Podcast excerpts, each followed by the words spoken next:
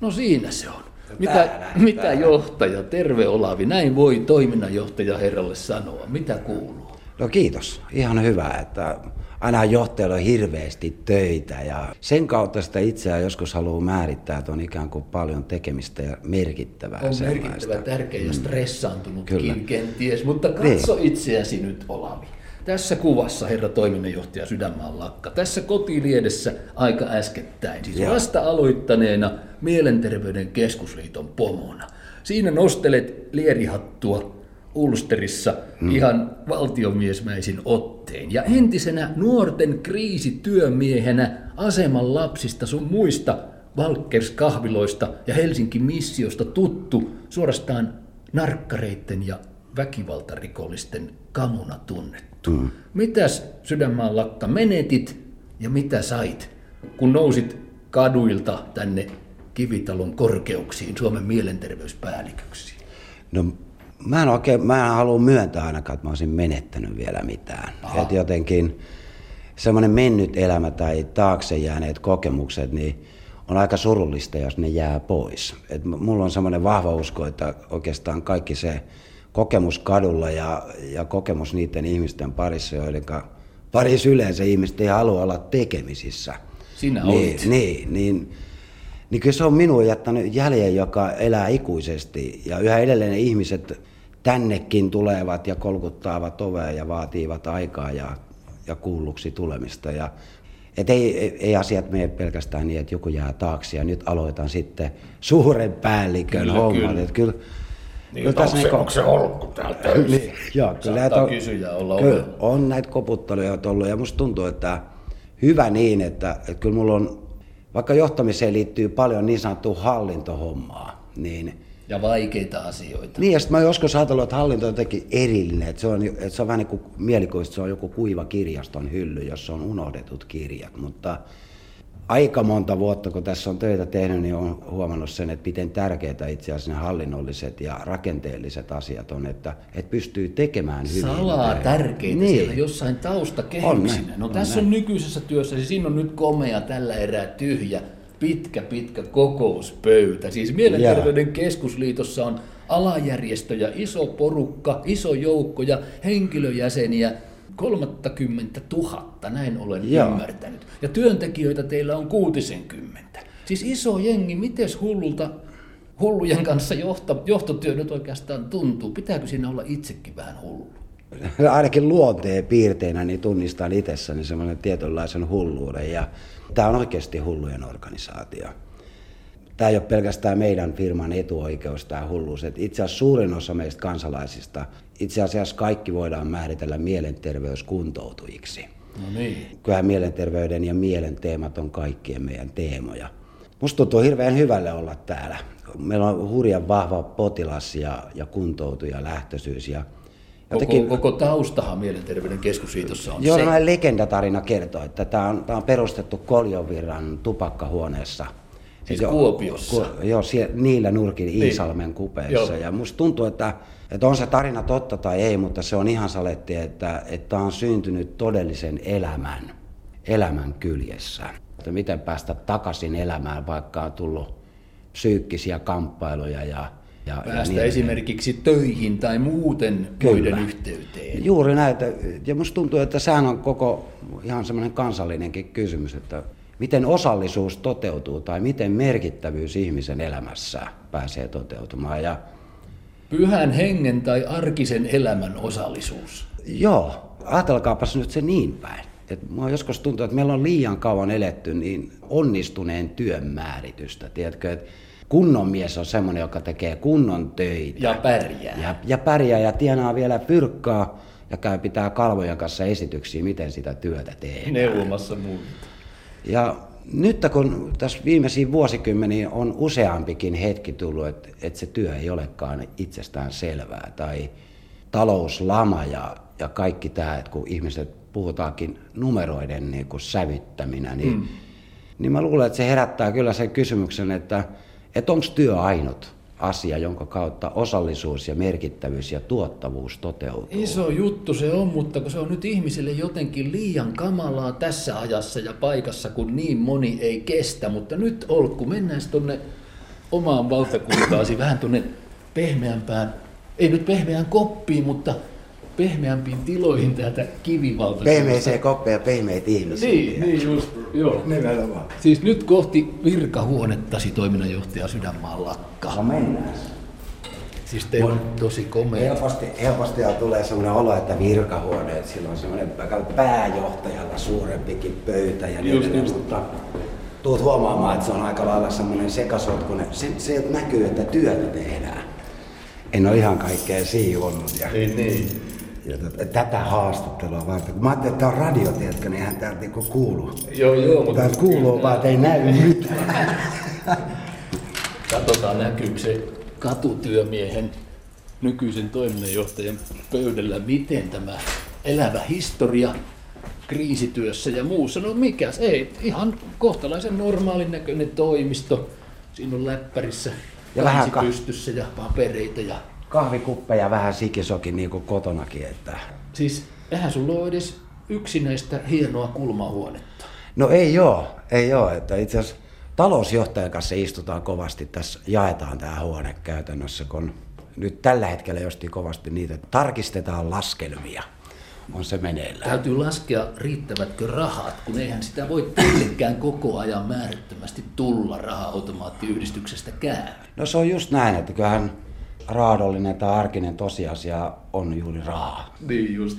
Nyt toiminnanjohtaja Sydänmaanlakka Mielenterveyden keskusliitosta, siis johdat. Se on sinun työtäsi nyt ja yrität johtaa niin, ettei sisältö unohdu. Ihmiset sanovat tuolla oikeissa töissä markkinoilla, että huono johtaminen ajaa minut siihen, etten kestä, väsyn, uuvun ja masennun ja joudun etukäteen ennen aikojani työkyvyttömyyseläkkeelle. Siis tämähän on aivan hirvittävä kehityskulku. Tämmöisiä ihmisiä on paljon, paljon, paljon, tuhansia, tuhansia vuosittain. Mä en syyttäisi pelkästään johtamista. Musta semmoinen iso asia on myöskin se, että mielenterveyden häiriöt tai psyykkiset haasteet, niin ne tulee jotenkin puskan takaa. Et ne on jostain eri porukasta, mistä ne tulee. Ja, ja ne on jotenkin mystisiä ja salaisia. Joo, ja se, että ei kukaan halunnut hulluksi leimaantua sen takia. Mutta me ollaan sitten työelämässä jo koettu sen verran, ja, ja edes minunkin ikään tullessa alkaa ajattelemaan, että Että kyllä elämä itse asiassa voi muuttua kertaheitolla tosi pienten tekijöiden kautta, niin on mieli maassa, eikä kykene, kykene niin kuin toimimaan. Kun kaksi vitosena, kun nyt niin, tulee viisikymmentä. Kyllä, että et elämä on aika haurasta. Tänä päivänä jo jossain määrin niin kuin ymmärretään se, että miten työelämä ja arkipäivä ja perhe-elämän haasteet ja koko tämmöisen elämisen kulttuurin paineet, niin miten rankasti ne on muuttuneet? No ajattele sitä elämisen painetta. Siis jos ihmiset pystyisivät säilyttämään nuppinsa kunnon jonkin sorttisena, jottei mielenterveys, sairauslomia ja työkyvyttömyyseläkkeitä tulisi, mm. sanotaan nyt vaikka ettei lainkaan, se olisi aivan järkyttävän suuri kymmenien mm. tuhansien henkilötyövuosien voitto. Mä väitän, että se mikä meillä pitää muuttua ja on työvoimapoliittisissa ryhmittymissäkin aina silloin tällöin päässyt istuskelemaan ja semmoista muutoksen havinaa on ilmassakin. Et viime syksynä, viime keväänä, kun se oli, kun kuulin semmoisen haastattelun skitsofrenia Heepasta Tampereen suunnasta ja se manasta työelämäkulttuuria. Tämä on niin selkeästi semmoinen, että joko tai, että mm. sä oot kahdeksan tuntia päivässä töissä tai et ollenkaan. Semmoista hirveän hyvin kuvaa sitä, että minkälaista tämä on, että otetaan niin kuin kaikki irti tai ei mitään. Just.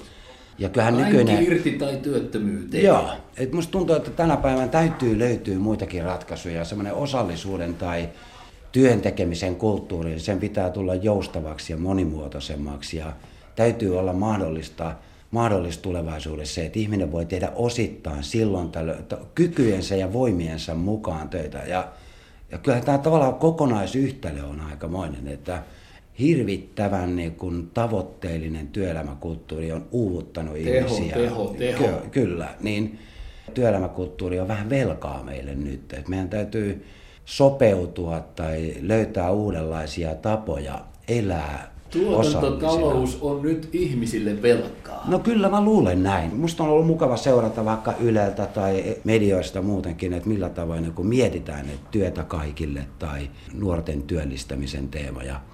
kaikki jos jää vähän puheeksi, niin, niin. se ei auta vielä. No, ajattele se... nyt siis nimenomaan nuorten kohtaloa Sydänmaanlakka. Sen maailman tunnet erityisen hyvin hurjimmalta kantiltaan. Siis nuorethan pelkäävät työelämään siirtymistä niin paljon, että eivät oikein uskalla sinne kauheasti edes yrittää ja syrjäyttävät itsensä, tai heidät syrjäytetään jo ennen kuin ovat edes kunnolla syrjässä kiinni. Varmaan näin. Onko se niin kuin tullut niin professionaaliksi ja harvinaiseksi työn tekeminen, että sen kautta se määrittyy pelottavaksi. Kun jos mä ajattelen omaa, omaa historiaa ja omaa lapsuutta, niin mä, mä oon kasvanut Raksalla isän mukana. Mm. Mä oon ollut mukana työelämässä, mä oon oppinut sen, että miltä tuoksuu hikinen mies ja syödään voileivät niin kuin betonipölyn keskellä. Mm. Ja sitä kulttuuria ei enää ole. Ei ole.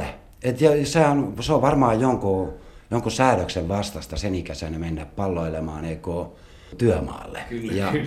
Mutta et mä oon monta kertaa ajatellut myöhemmin, että, että ainakin minuun se osallisuuden kulttuuri, että saa olla mukana, tuntea työn tekemisen ja olla väsynyt, niin se osallisuus ainakin minuun tartutti sen halun olla joskus kunnon työyhteisössä, olla työmiesten seurassa. Olla tuntea. Osallisen Kyllä. tuntuinen tarvittava henkilö. Kyllä, ja musta tuntuu, että nykypäivään ehkä se suurin ongelma on juuri tätä ennen työelämävaihetta, että meillä ei ole kasvupintoja siihen kulttuuriin, että miten tärkeää on olla osallisena työelämässä, että Just, että osallisena ihmisiinkin. Nyt, nyt luulen, että olet ytimessä mielenterveyden perussyistä puhuttaessa, siis kun yritämme vastata kysymykseen, mikä meitä ihmisiä vaivaa, mutta miten, Olavi, selittäisit ihmissuhdetyöntekijöidenkin väsymisen ja sairastumisen, jopa esimerkiksi psykologien? Tarkoittaako se sitä, että psykologit ja psykiatrit turhautuvat,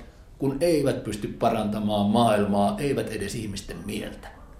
Tuo on hurja kysymys kyllä, että kyllähän mäkin olen itse ollut ajoittain tosi väsynyt omasta työstäni, mutta mä en ole, mä en ole koka, koskaan aistinut varsinaista loppuun palaamisen riskiä, mutta mä olen ehkä onnellisesti väsynyt, että kun on paljon, paljon töitä ja paljon ihmisiä, joiden kanssa kohtaan, niin on, on väsynyt, mutta ehkä viittaa vaikka Himasen raporttiin, kyllähän nämä psyykkiset teemat, niin työelämä että yleensä elämäkulttuurissa on tulevaisuuden haastealue. Mm.